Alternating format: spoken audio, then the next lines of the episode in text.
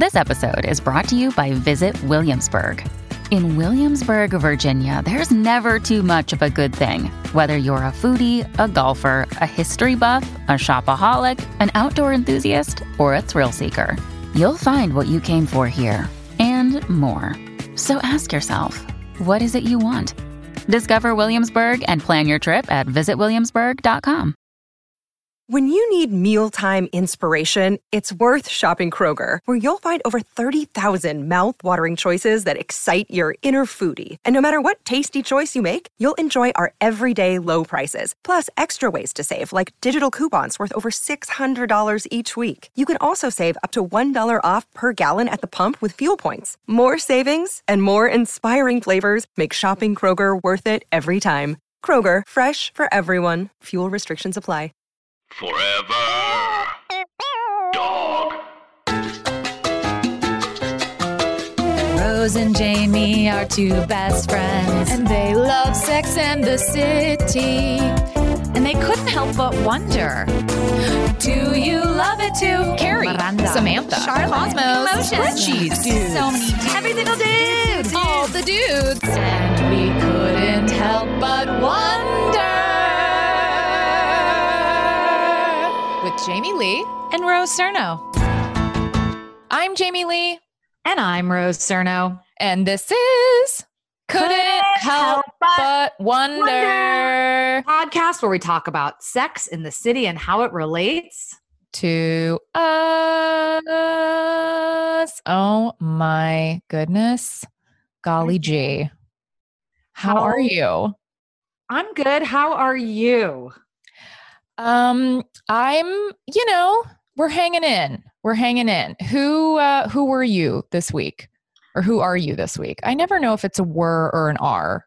It's really your your call. That's a really good question. I think this week I'm a Carrie Okay. because I like weirdly have a bunch of like virtual dates set up. Oh my god, really? Yeah, it's kind of funny. I um okay, well actually this is kind of weird, but like I don't know if COVID's just like making people It really is. horned up. but- It is. Everyone is horned toads at the moment. Yeah. So like Yeah. I was chatting with this guy. We have a date on Sunday night, a virtual date to talk on the phone. Adorable. And then I went on a date with this Chilean architect like a month ago. I know he was handsome before this whole COVID thing happened. And the date was fun. He seemed a little on edge, a little nervous, and he was defending his PhD in a couple of weeks. And um, I never heard from him afterwards. We didn't kiss, and I had a good time, but I was just like, whatever. It wasn't some big connection.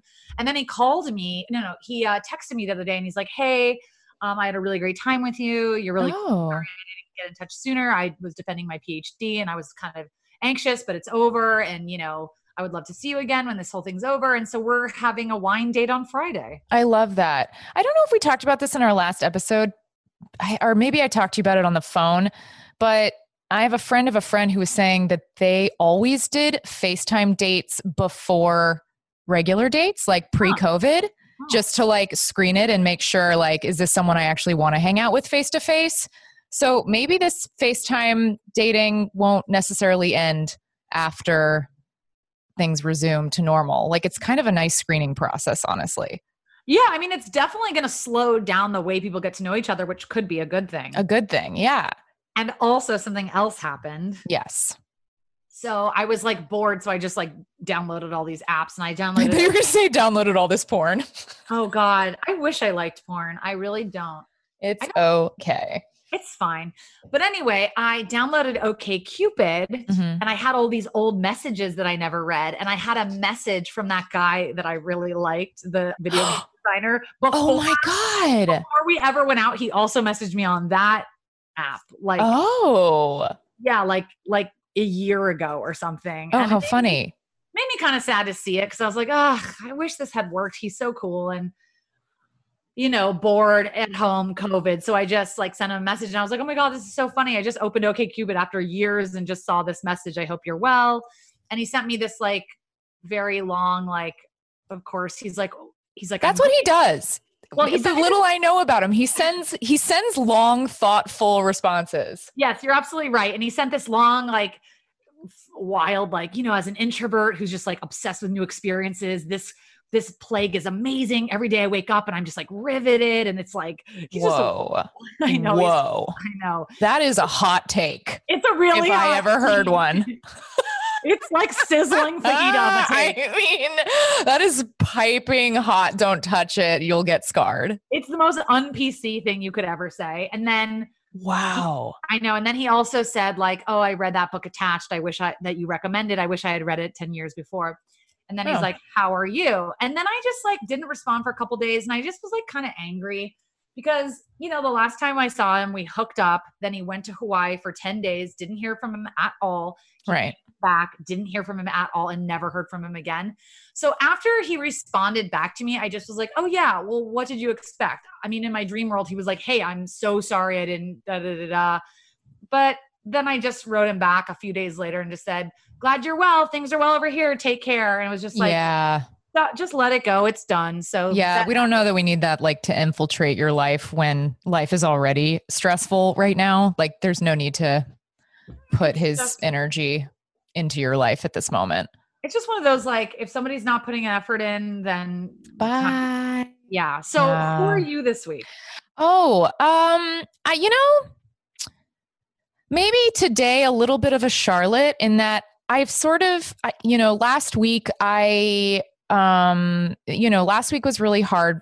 We're recording this on, I just found out day 18 of being in quarantine.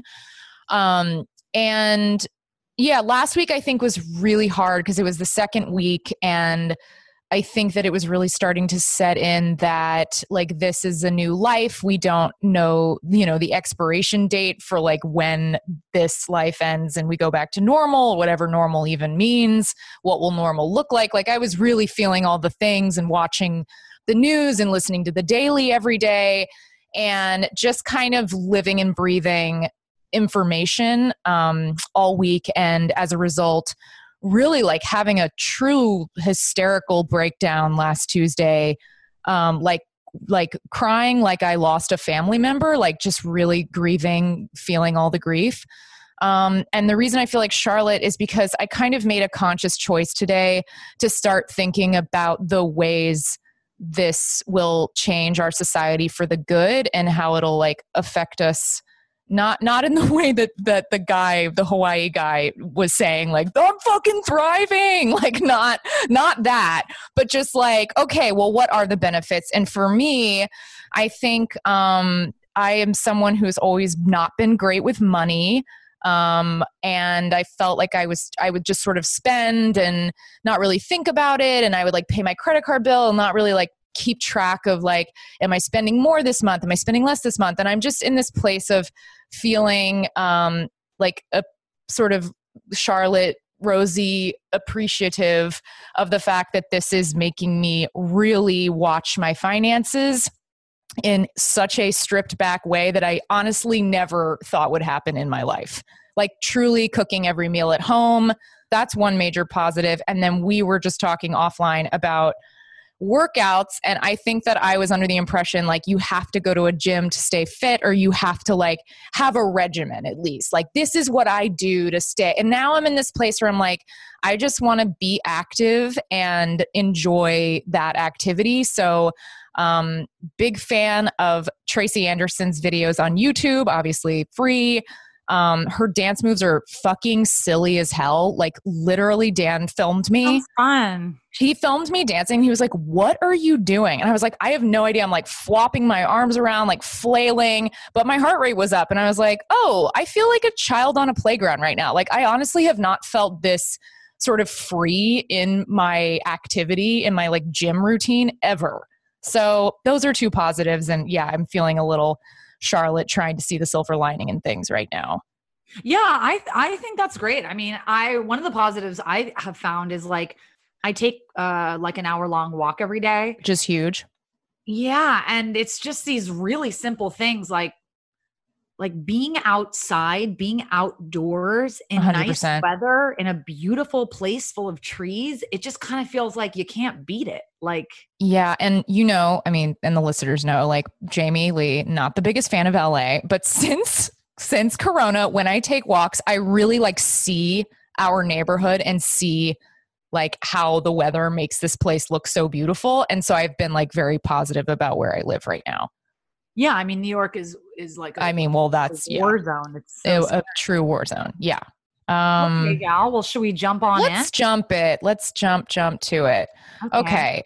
Well, this is this is exciting. Um, we uh, we've come upon another finale, season three, episode eighteen, the season finale of season three. Woo! Woo, Very This- intense season. Yes, this episode is called Cock a Doodle Doo. Rose, doodle do us up.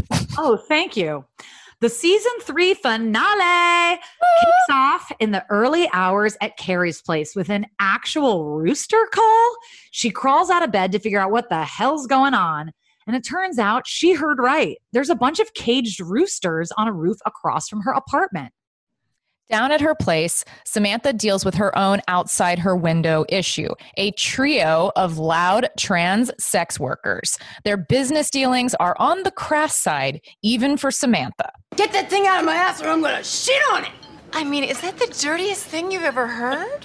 Let's hope so!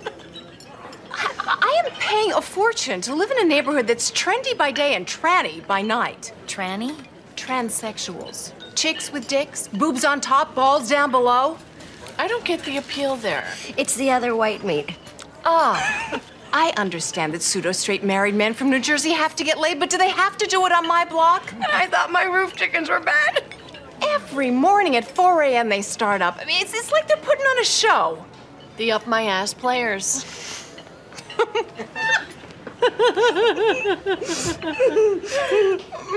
Too early for tranny talk? It's so weird to just be sitting here eating egg white omelets again like nothing ever happened. It was our first Saturday morning breakfast together since Charlotte had flown the co op and left Trey, her husband of just three months. I was married, and now what? I'm single again? Sweetie, you're not single, you're just separated. That's right. I'm not single. I'll never be single again. I'll be divorced. And the only thing worse than being 34 and single is being 34 and divorced. Oh, thanks. I can think of something worse. Being 34 and trapped in a marriage that doesn't work. Did I try hard enough? Hard being the operative word. Sweetie, Trey has an evidence problem. Ah!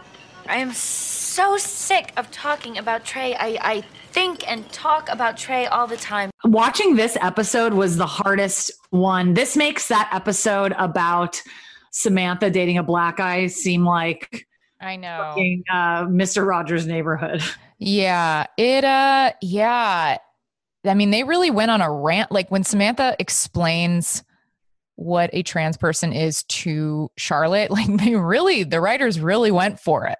Like Yeah, chicks with like- dicks like giving this whole like all these like this is what we call them. You're just like Jesus guys, really uh really beating the dead horse there.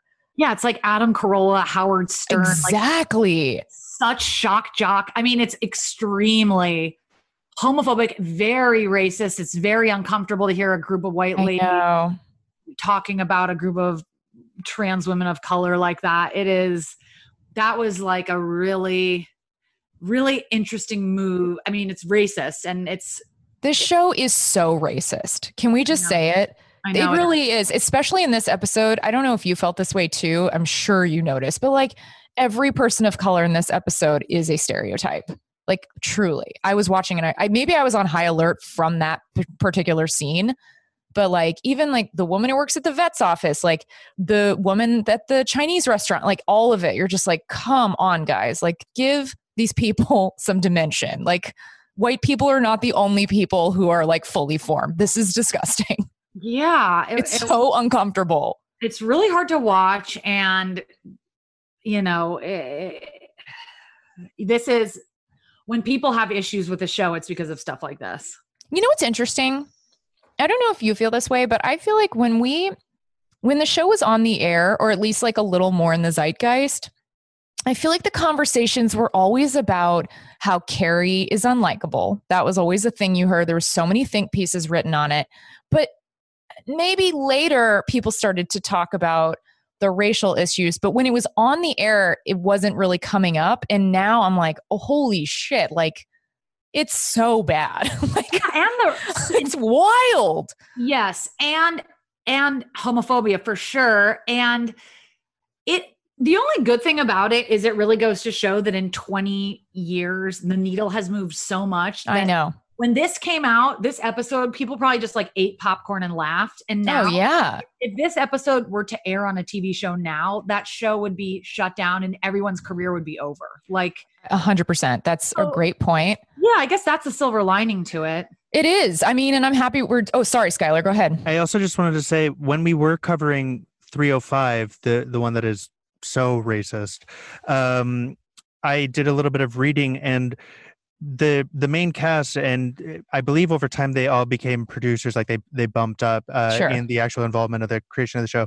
and they were voicing uh discomfort with the way the show that th- with the way the show dealt with race and dealt with characters of color and gradually over time pushed to have more diverse characters i haven't seen the whole show Who, just who, yet who was unhappy with it? uh, I I believe what The- I the read at the members. time, yeah, was Oh. definitely Sarah Jessica Parker cited it. But That's nice to I- know.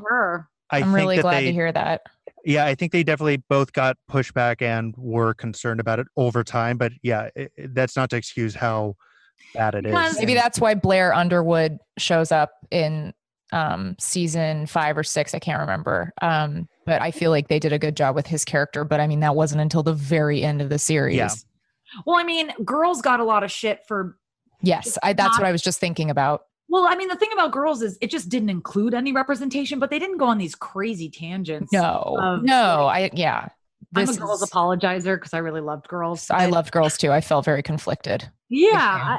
I, uh, but I think this show did something much worse, which was not only not include people, but when they did, it was like the most like breakfast at Tiffany's, like Yep. Egregious versions. But besides all that horrible stuff, Yes. Okay. So, but Um, yes, let's set that aside. So Charlotte is dealing with a lot of shame and pain about her divorce. And she's talking about how being a divorced woman at 34 is worse than being a single woman of 34. Right. My my parents divorced when I was two. So I grew up with divorced parents and I grew up in a major city in LA where lots of people's parents were divorced. So I never had any kind of stigma around divorce. So when I hear Mm. when I hear Charlotte go and a divorced woman, it's hard for me to relate to. Do you think that people I love still- that. That's how you feel. Yeah, it's just kind of how I grew up. I'm sure That's my- awesome. If I grew up in an environment where everyone was together, I think it would have changed. Do, do you how do you feel about it? Well, I I really relate because I have sort of an extreme circumstance, but like every person in my family is either married since high school, married the love of their life, like Wow. totally idyllic, Wow. like opposite opposite end of the spectrum, or they're so dysfunctional that you would if you met them and had to hang out with them, you'd be like, guys, please get a divorce. wow. So those are the two extremes in my life. But my mom in particular, I mean, I have said since I was a kid, like my parents should not be married. They like wow. it's never been good. I think they are friends. I think they work well together. I don't think they should be married. I think they'd be very happy separate. And my mom refuses to get a divorce. And she's never said it outright, but I'm pretty sure it's because she doesn't want the label. And it's, Really? Wow. yeah, which is wild because she's so progressive in so many ways. And, you know, my parents were like sort of whimsical artsy types. They, you know, they were photographers for ZZ Top and then they like owned rock clubs. So they're not like Surprising. stick up their asses like you know they think outside the box in a lot of ways so it's really interesting um, that my mom kind of draws the line at divorce um, but my aunt is the only person in my family who got divorced How did that and yeah i mean i think she's really happy um, Good. for the most part and i look up to her and i think when i was younger sort of the rhetoric in my family was like oh well she's you know it's sad it's sad like we like really want her to find a boyfriend like we want her to date we want you know it was very like po- like worried about her kinda? yeah, and it's like she's she has like a really nice house. She has great dogs. She goes to Europe every year with her girlfriends. You know, she's like very youthful in so many ways. Like there are so many positives to like life, what yeah. she ended up doing. Yeah, and she has a boyfriend now, and she's kind of like, whatever about it, to be honest. But I think it's because she's so used to being independent that she's like, if it works out, great. If it doesn't, that's okay too.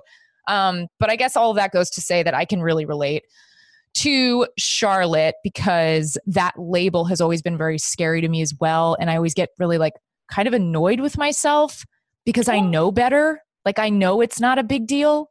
You know And what? I just, though? yeah. it's like our cerebral minds and then how we've been conditioned are two different things. Because you could know something intellectually, but if it was like literally Beaten into you. Yeah. Yeah. Because that's why I, I don't look at Charlotte in this scene and go, she's so superficial. Why does she care about that? I don't judge her. I just go, oh, that's such an interesting POV just because my experience was so different. And listen, my parents had a horrible divorce. That was a awful, awful thing that had really bad ramifications. And I don't think that they should have been together. I think it been, would have been worse. But it's not like I'm like, oh, divorce is so amazing. But I don't think of it in my family as like divorce was bad and being together was good. I just think it was two people that should not have been together and any situation would have been bad. Yeah. But I just find it interesting because I have heard people talk about a divorce stigma and it sounds like it is real. It is real, but like you were saying, it's so interesting because you do have like the cerebral part of your brain and then you have how you're conditioned. But my cerebral part of my brain knows it's not a big deal. Like, get over it. It's so not a big deal. So many people get divorced, A. And also, what the girls are saying in this scene is right. Like, prioritize your happiness. You don't want to be 34 stuck in a marriage that isn't working for you, period.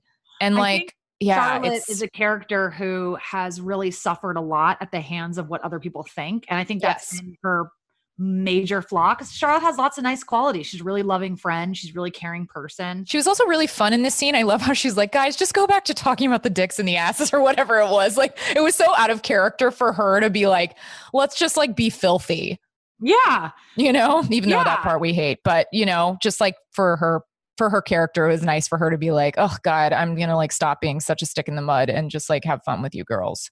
Yeah, like I think it's easy to judge Charlotte, but I feel like we don't know what Charlotte's whole deal is. Charlotte probably had parents that were like the worst thing you could ever do is get divorced. Yeah. Men aren't going to want you. I mean, it sounds so old old school now and it's so funny because like as somebody who's 36, going to be 37 in July and who's like single and dating, um I like find the idea of dating a divorce guy great because Oh, yeah. because to me, I would rather meet somebody my age or older who has to me, if somebody's divorced, it means they're able to commit. Shit Yep. just it just didn't happen. To me, I think it's a much worse sign for a man who has not been married yet versus so I think That's very think interesting. And I totally agree with you. yeah, I just think it's like God, we all try. Some relationships work, some don't. I mean, Totally. Old, you know, people are living longer than they ever have. People used to die at 30, so marriages were 10 years. Yeah. I wish that I never thought I would say the sentence, but I wish Charlotte had to go through COVID quarantine because I think she would come out on the other side a changed woman in a lot of ways. I think it would like help her. I think she's someone who would benefit from oh it. my God, that's I really do. I think she would benefit from like realizing she's good on her own, realizing that you don't need that much to like feel whole. And like, I honestly think it, she would like have a lot of takeaway from it. I think so too. And you know, the truth is, Charlotte's a very extreme example of this, but everyone cares what people think. I care what people think. We all Of care. course. Of course. You can't function in society. I think the difference with Charlotte is that maybe the the the amount that she cares and also her frame of reference is just very um her, her frame of reference is very traditional and like a little bit like strangling. And I think that we are, it's, I think we've talked about this in the show, but like, you know, if someone has a quality that you have that you don't like about yourself, if you see it in them, you do this thing where you're like, ugh, that's so Gotcha. awful. And Yeah, it's like, it's just because it's you. Like, you just are staring in a mirror. And that's what I think it is with Charlotte. I think there, Charlotte represents a piece of us that we all wish we didn't have because intellectually we know better. We know that labels are bullshit. We know that you should just prioritize your happiness and do what's good for you. We know all the things but then there is a piece of Charlotte in all of us that's like, but what are people going to say? 100%. Yeah, I think that's what makes her more loathsome is because she's actually like more connected and woven into each of us than we wish. I think that's a really good point. And also she's kind of like unabashed about it. She Totally, It's like, totally. whereas the rest of us are kind of like, we would never admit, like, oh, what will people think? We're just kind of like, yeah, I just don't think I really want to do this. She's just kind of like, my reputation. yeah, she really just says it. She just jumps out of a cake and she's like, what will they say? In some ways, she's kind of free about it. Yeah, she is. It's kind of liberating just to be like, yeah, I have no shame. I, you know, I don't want to give be a shit. I give all the shits. I give all the shits. I think it's fine to give a shit, but not in not not in a way that sells your authentic self out. You know, Yeah, I'm not even sure she knows what that is Mean, do fully. any of us? Dot dot I dot. mean, dot, dot, dot. All right, moving on. Okay, so later, Carrie drops by the animal hospital behind the loud roosters. She wants to tell them to keep it down, but backs off when the vet she meets is too dang nice. Meanwhile, Miranda orders in some Chinese takeout. I love this story. Me too. she- I mean, Miranda gets the best stories. I know.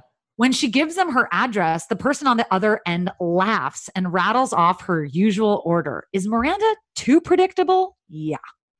The next day, Carrie and Miranda do some strolling when, oh God, they run into both of their exes. Since their breakups, Steve and Aidan have apparently started hanging out and double dating.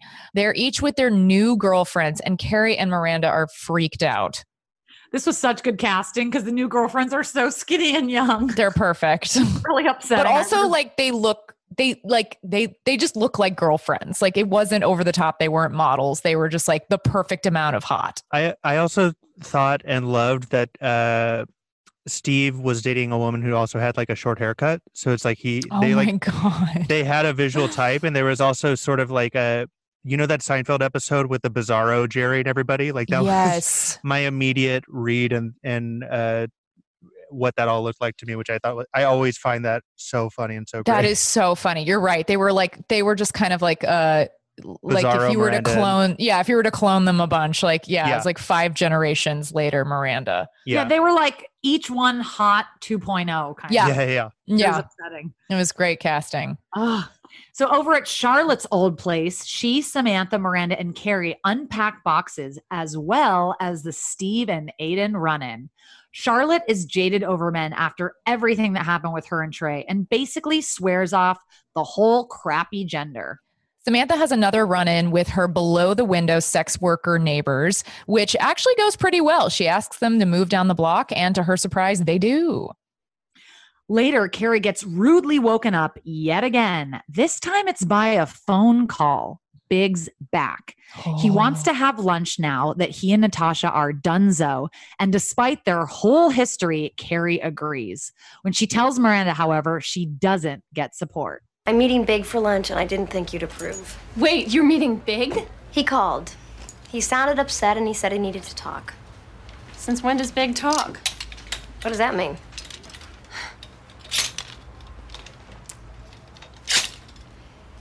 He's upset about Natasha leaving. You know, okay, you know what? I'm not holding your hand through this again. I'm not asking you to hold my anything.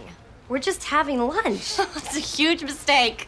it is not a huge mistake. It's lunch. Wake up, Carrie. How many more times are you gonna go through this? He is bad for you. Jesus, every time you get near him, you turn into this pathetic, needy, insecure victim. And the thing that pisses me off the most is that you're more than willing to go right back for more. I am not going back for more, and I can't even believe. I can't believe you would say that to me. If you start up with Big again, I am not starting up with Big again. Well, if you do, I don't want to know anything about it. I mean it, Carrie. No calls, no crying. Oh, what are you gonna do, Miranda? You gonna cut me out of your life like you did to Steve? What? The first sign of any little weakness or flaw, and you just write people off. My God, Miranda, you are so judgmental. Oh, what? You can say that I'm pathetic and needy, and I can't say anything to you? You know, everybody's not as tough as you, Miranda. Pete, some of us make mistakes. Wow, what an amazing, amazing.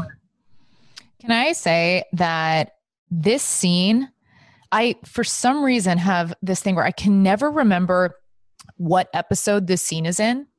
Like, I always, every time I rewatch the show, which is quite often, um, I am, I'm always like, oh, that scene is so unbelievable. And I'm like, where is it in the series? Like, I can never remember if it was like second season or fourth season or fifth season. So, yeah, when I realized it was this episode, I was like, oh, holy shit, this is like gonna get tense. It's, Oh yeah, it's so well written. Like, that is such a great like such a great argument and like the way it ramps up and the way it's edited it just feels so it feels so real It does, and it's very relatable. I mean, I when I was re-listening to it, I just thought of two different friends who I had the same conversation with. I hope I wasn't as snappy as Miranda. I wouldn't. I've never called a friend pathetic. yeah that was that was the turning point was when she said pathetic i was like all right that's now that's one too many Like, I can't call someone pathetic miranda Crazy thing to say to somebody. yeah Um, but this scene is very relatable to me. Um, I'm sh- I've definitely been on the receiving end of a really good friend that I love deeply who's been in something that I just have to hear about again and again when it's very toxic. And I'm sure yeah I think I I have plenty of flaws and things that people would get frustrated. I don't think I stay in things for a very very long time that are toxic, but I'm sure my sister and people close to me have been annoyed about being me being like, "No, but he's so amazing. Did he say that he was completely incapable of relationship?" Yeah, but like he's so smart and cool. I'm sure people have had to be on the other line of that for me. But that's what makes this so relatable. And I like that you said that about your sister because to me, this fight solidifies how close these two are because the way that Miranda is angry is like a family member. It Yeah. feels like a fight you would have with, yeah, with a family member. Like she cares on such a deep level that she couldn't keep it in. And obviously it came out in, you know, a not a nice way.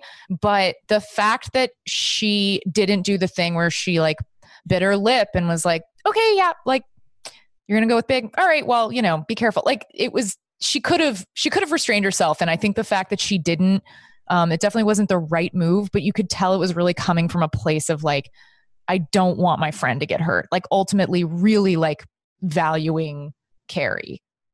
Um, and wanting her happiness to to, you know, go beyond sliding backwards to big. Yeah, it's really really tough. I mean, the thing that's hard is that it's it's just like you said and you're right, they do feel like sisters. It is that close. The hard thing about the hard thing about this type of thing is when you have a friend that's going through something, relationship, addiction, anything that you maybe don't approve of. Yes. It's really really tough because somehow you have to walk the line of being there for someone and not enabling them and also creating a boundary for yourself that's comfortable really for you but also wanting to be there for them it's so hard and i think it's if you're going to show a fight between two friends and it's pretty much the only fight they get in i guess they fight they fight another time in season 6 but um I thought it was really interesting that this is the fight. I really thought it was like just it's just so relatable. It, it's totally a fight that I feel like most women have had some iteration of. And I think it's also really tricky because um, you always have to decide when you are close friends with somebody who's having relationship problems, how honest you have to be. Because if your friend is dating a dick that you hate, like, can you say something? If your friend is, I have a friend who has been going through a really hard time with her partner for a while, and um, I'm very honest with her about it. And recently, she hadn't called me she was on the brink of like not knowing what to do with this Mhm. relationship. They've been together for a very long time and they are married and she seemed so unhappy and so miserable and so at her wits end and and me and her sisters and everyone who knows her is like obviously Mhm. this is done you got to go and then i didn't hear from her for a month and i Oh, saw God. pictures of her on instagram on like a fabulous european vacation with him and she was too embarrassed to call me because she Yeah. can't make the change and i told her i go girl if it takes you five years ten years if you never do i still love you and you don't have to listen to a goddamn word i say but that's the thing that's hard is when you're with a friend is like how honest are you supposed to be and Right. And if you say, like, you should talk to a therapist, that can seem dismissive, even if that's just like coming from a really genuine place of like, this would benefit you. It still could seem like you're being callous or something. So I agree. I think walking a line is that is the tricky thing. And also, um, you know, I thought it was interesting.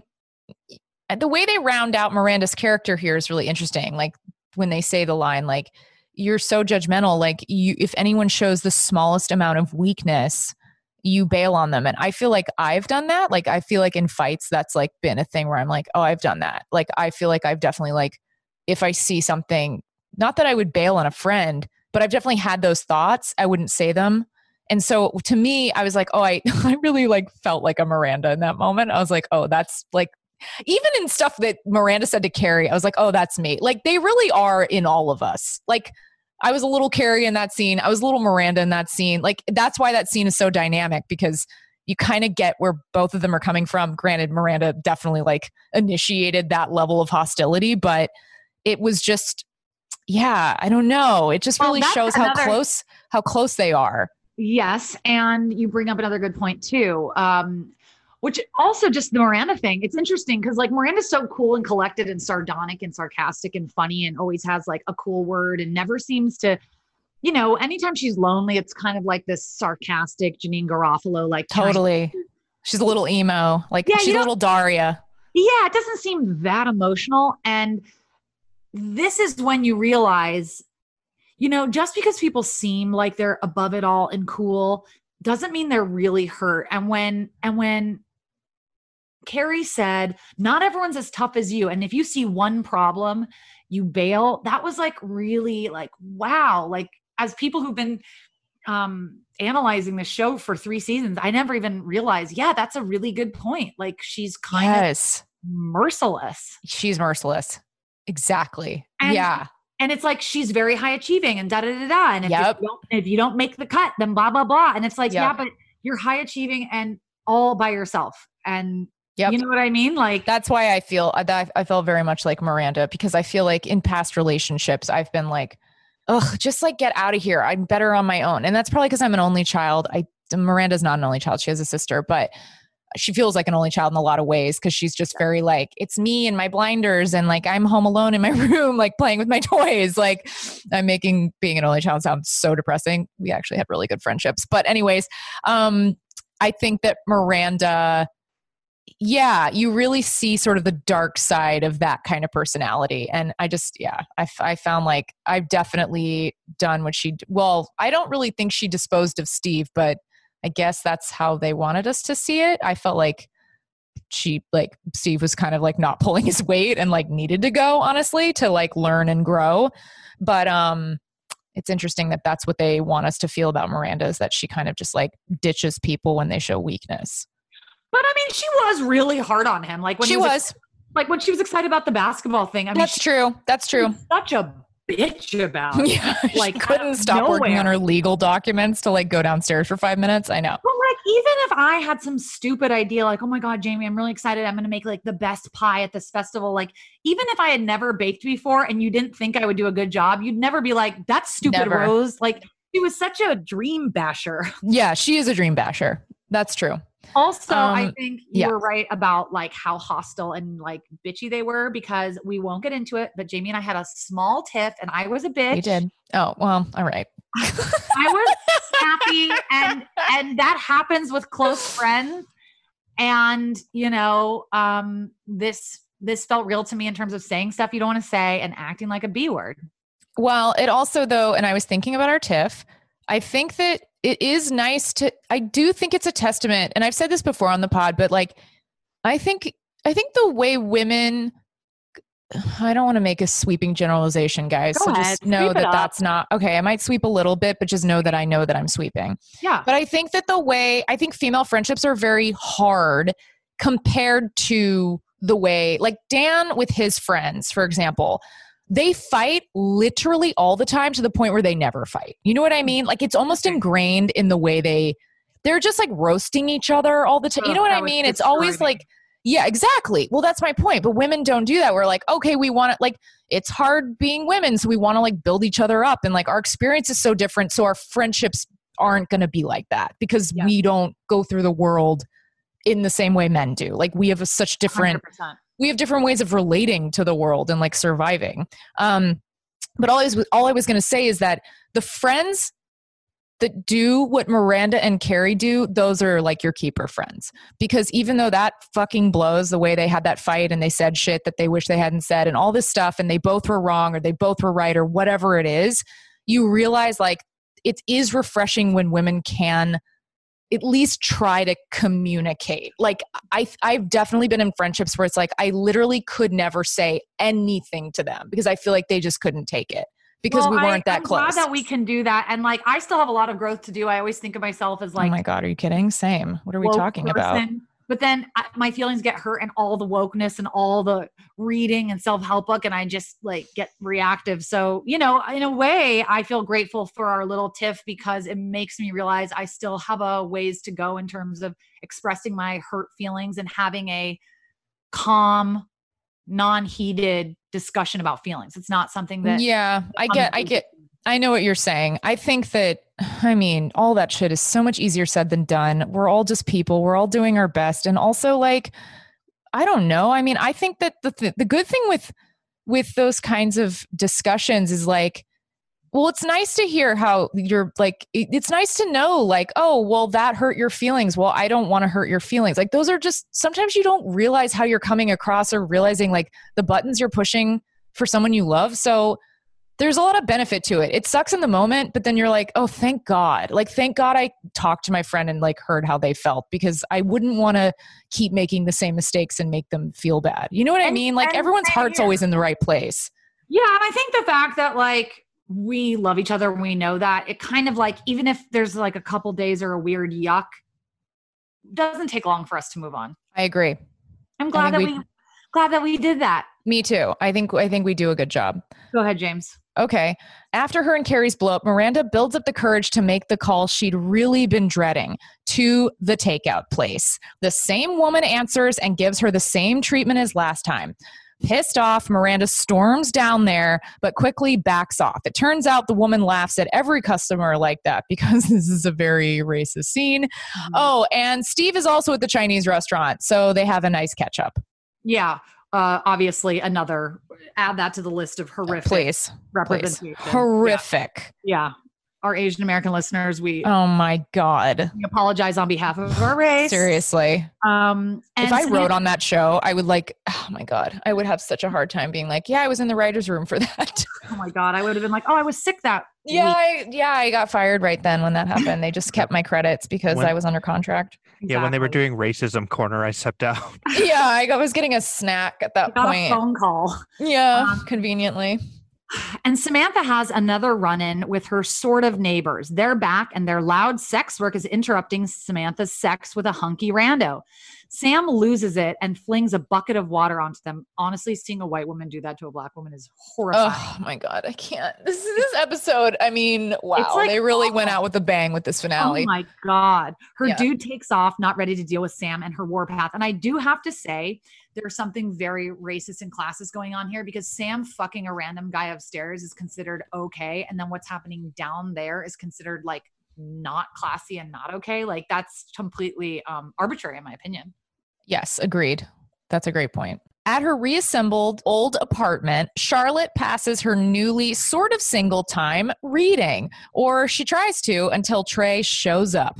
He hasn't been able to stop thinking about her, and they have some flinging each other against the walls sex. Carrie has another rooster wake up and calls the animal hospital. The birds gotta go. Charlotte and Trey have a nice post sex chat and sift through his sudden ability to get it up and what went wrong in their marriage. Samantha has another sex worker wake up. The one she threw water on is back, and now she's pelting Sam's window with eggs. She even nails Sam, rightly so. Carrie and Big meet up for their post Natasha lunch, and Carrie and Miranda make up over the phone. Yay. Carrie promises Miranda she will not kiss Big, which ends up landing both of them in a duck pond when he leans in and she dodges. They head back to his place to freshen up, take showers, clean up, get the pond scum off of them, and talk about what he wanted to talk about. Was it all my fault? No. It wasn't all your fault. Man, we really screwed that up. What were we thinking? I have no idea. Fuck. I was counting on you for answers. How you doing, kid? Pretty good. How you doing? Good. Aside from the fact I feel like I've been through a war. Really, we're like war buddies. War buddies in Calvin Klein robes.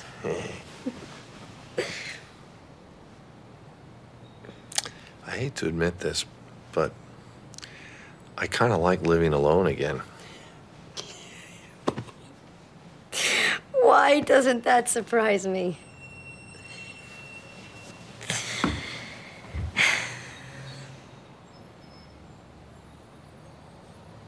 I should go.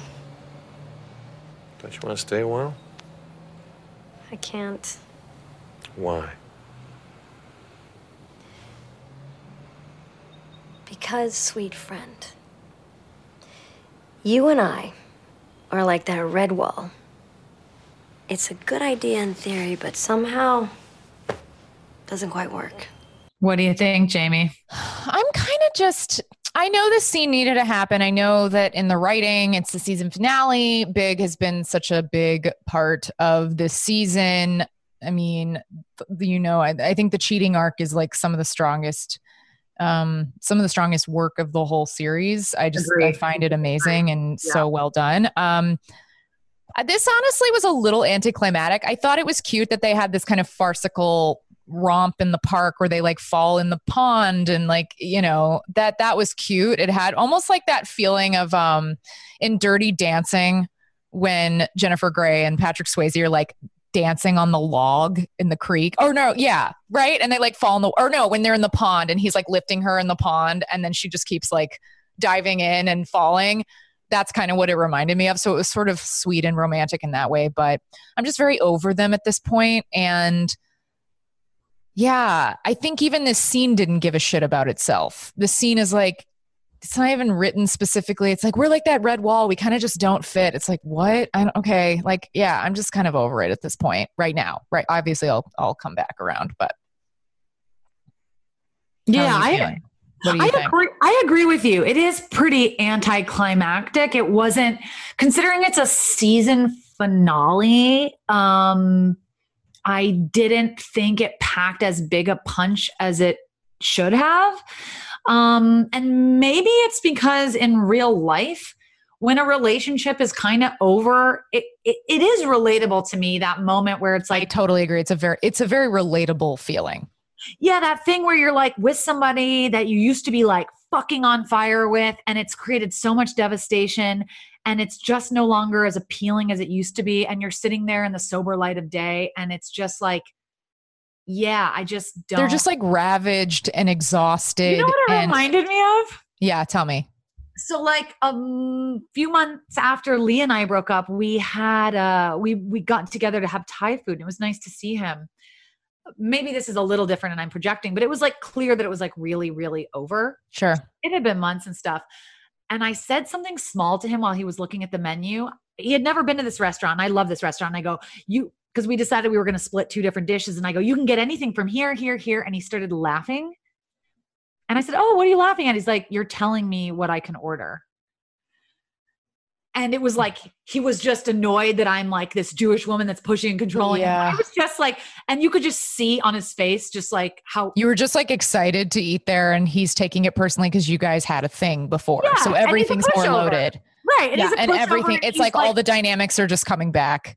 right. And it was just like, you know, okay, well, I'm glad this is over. You know, Yeah. Yeah. It's like, let's like split Okay. the food that you decide on and we'll move on with our lives. exactly.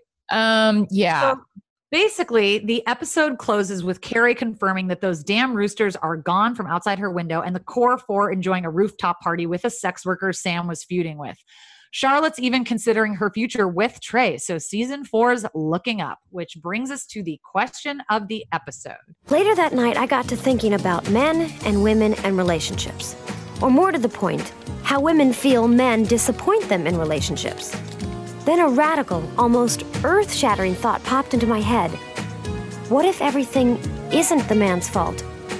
After a certain age and a certain number of relationships, if it still isn't working and the exes seem to be moving on and we don't, perhaps the problem isn't the last boyfriend, or the one before him, or even the one before him. Could it be that the problem isn't them, but horror of horrors? Is it us? What do you think, Jamie? It's a little it's a little like men are from Mars, women are from Venus. I do think I watched that documentary um I don't know if you've seen it. It's on Amazon. It's called The Mask You Live In about I how loved it. I loved yeah, it. I think that I think that men and women are raised so differently um, and have such different experiences, like we were talking about earlier, that you know it's. I would say it's it's it's a tough fit to be straight. It's I- just tough. Yeah, I would agree with that. And I think that that's why, and it also adds to sort of the excitement and the chase because I think deep, deep, deep, deep down, we all know it's a little bit of an uphill battle um, because we are just so fundamentally different in our, the way we experience life is so different um, that I think. Yeah, I think it's a real challenge when you find someone who, you know, gets you and is sensitive and meets your needs and understands your experience and you understand theirs and you're you know, kind of on the same wavelength. It's just so rare for so many reasons.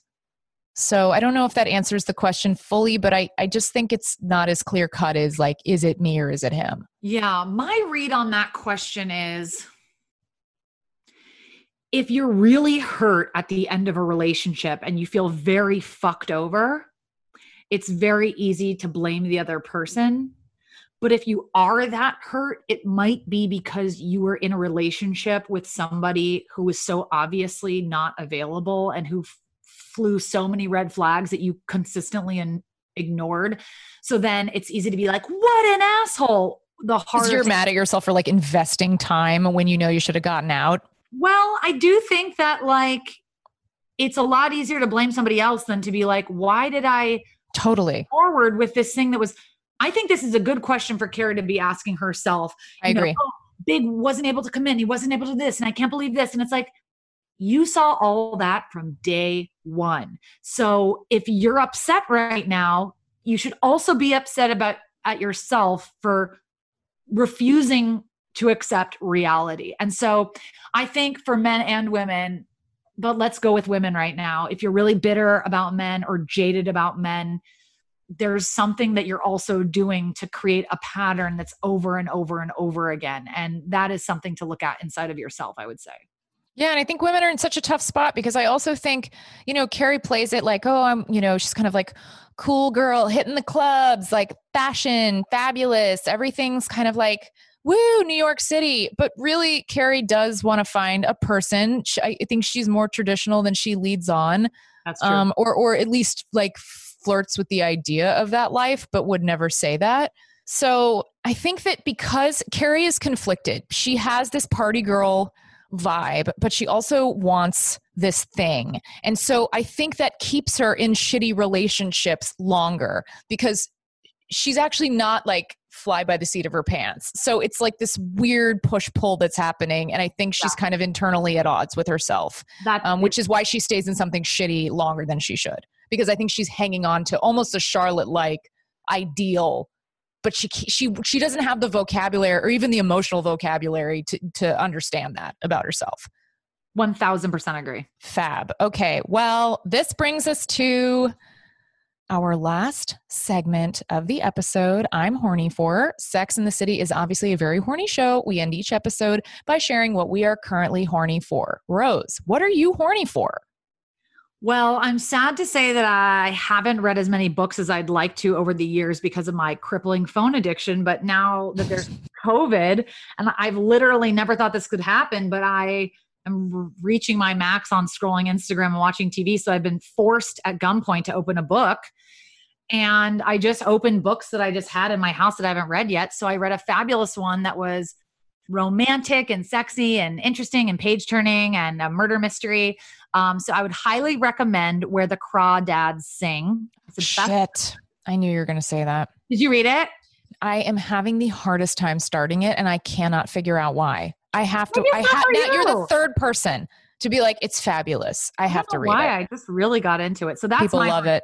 Jamie, what are you horny for? Well, you've confirmed that I need to be horny for that book because it's been Try sitting on my table. I've read a page, I put it down, I read another. I don't know what it is. It's just There's a lot of description, which I don't like in books. I don't I like hate it. prose. I hate it. Let's just skip that and then just get to the dialogue. Also, because when I was growing up in the South, I grew up in Texas. Um, you were asked to read a lot of like Southern Gothic books. writers. Yeah, there's just a lot of like down in the bayou, the That's this mosquitoes were chirping and That's the this. crawdads were singing. You know, and you're just That's like, oh, It's Barbara Kingsolver. oh my god, It may not be for you, but tell us what you're the- horny for. the description of uh bayous i've had i've had enough to fill a lifetime um like we get it it's swampy but anyways um my horny for is an instagram this very funny comedian named hannah pilkes uh it's uh p-i-l-k-e-s she does these short videos and they are they are making quarantine truly like joyful. I, I- or it's making instagram during the quarantine joyful I can't wait to should watch. say every video it's she just does a bunch of characters. Um she's really good friends with chloe fineman who's Oh, on snl so yeah she just has this like great ability to, to like transform and she just puts up a lot of short videos and they're fucking hysterical. You guys have to cruise her instagram. I promise it's, you're gonna be obsessed. I can't wait. it's excellent. Um, okay, can I do one more horny for just to Yeah. please. Okay, so if you like the person that um, Jamie just recommended, yeah. you'll probably also love Meg Stalter, but she is a hysterical one woman little like love phone, it phone characters thing. i'm very into that right now and she has a podcast coming up with Forever Dog. I wanted to flag mine, my favorite, Grace Kuhlenschmidt. i don't How do know you spell that last name for the listeners? K U H L E N S C H M I D T. So it's Okay. okay quite a name, but she's very, very funny. So, guys, yeah, get your fill on Instagram of funny women doing funny things and making Instagram not unbearable. Um, and that is our show. And we love you. And we hope everybody is staying safe and staying sane. And staying home. And please. yes, um, Florida, and stay home. Stay you. home. Florida, hello, stay home. Thanks, guys. Talk to you soon. Love you. Thanks for listening to Couldn't Help But Wonder. Follow us on Twitter and Instagram at CHBWPod and follow my co host Rose Surnow on Insta and Twitter at Rose Surnow. And please follow my co host Jamie at Really Jamie Lee on Instagram and at The Jamie Lee on Twitter. And please rate, review, subscribe to our show on iTunes, Stitcher, or your favorite podcast app. If you're nasty, it helps us, it helps you, it helps everyone. You nasty. Bye. Forever. This has been a Forever Dog production. Executive produced by Brett Boehm, Joe Cilio, and Alex Ramsey, and mastered by Anna Rubinova. For more original podcasts, please visit foreverdogpodcast.com and subscribe to our shows on Apple, Spotify, or wherever you get your podcasts. Keep up with the latest Forever Dog news by following us on Twitter and Instagram at Forever Dog Team and liking our page on Facebook.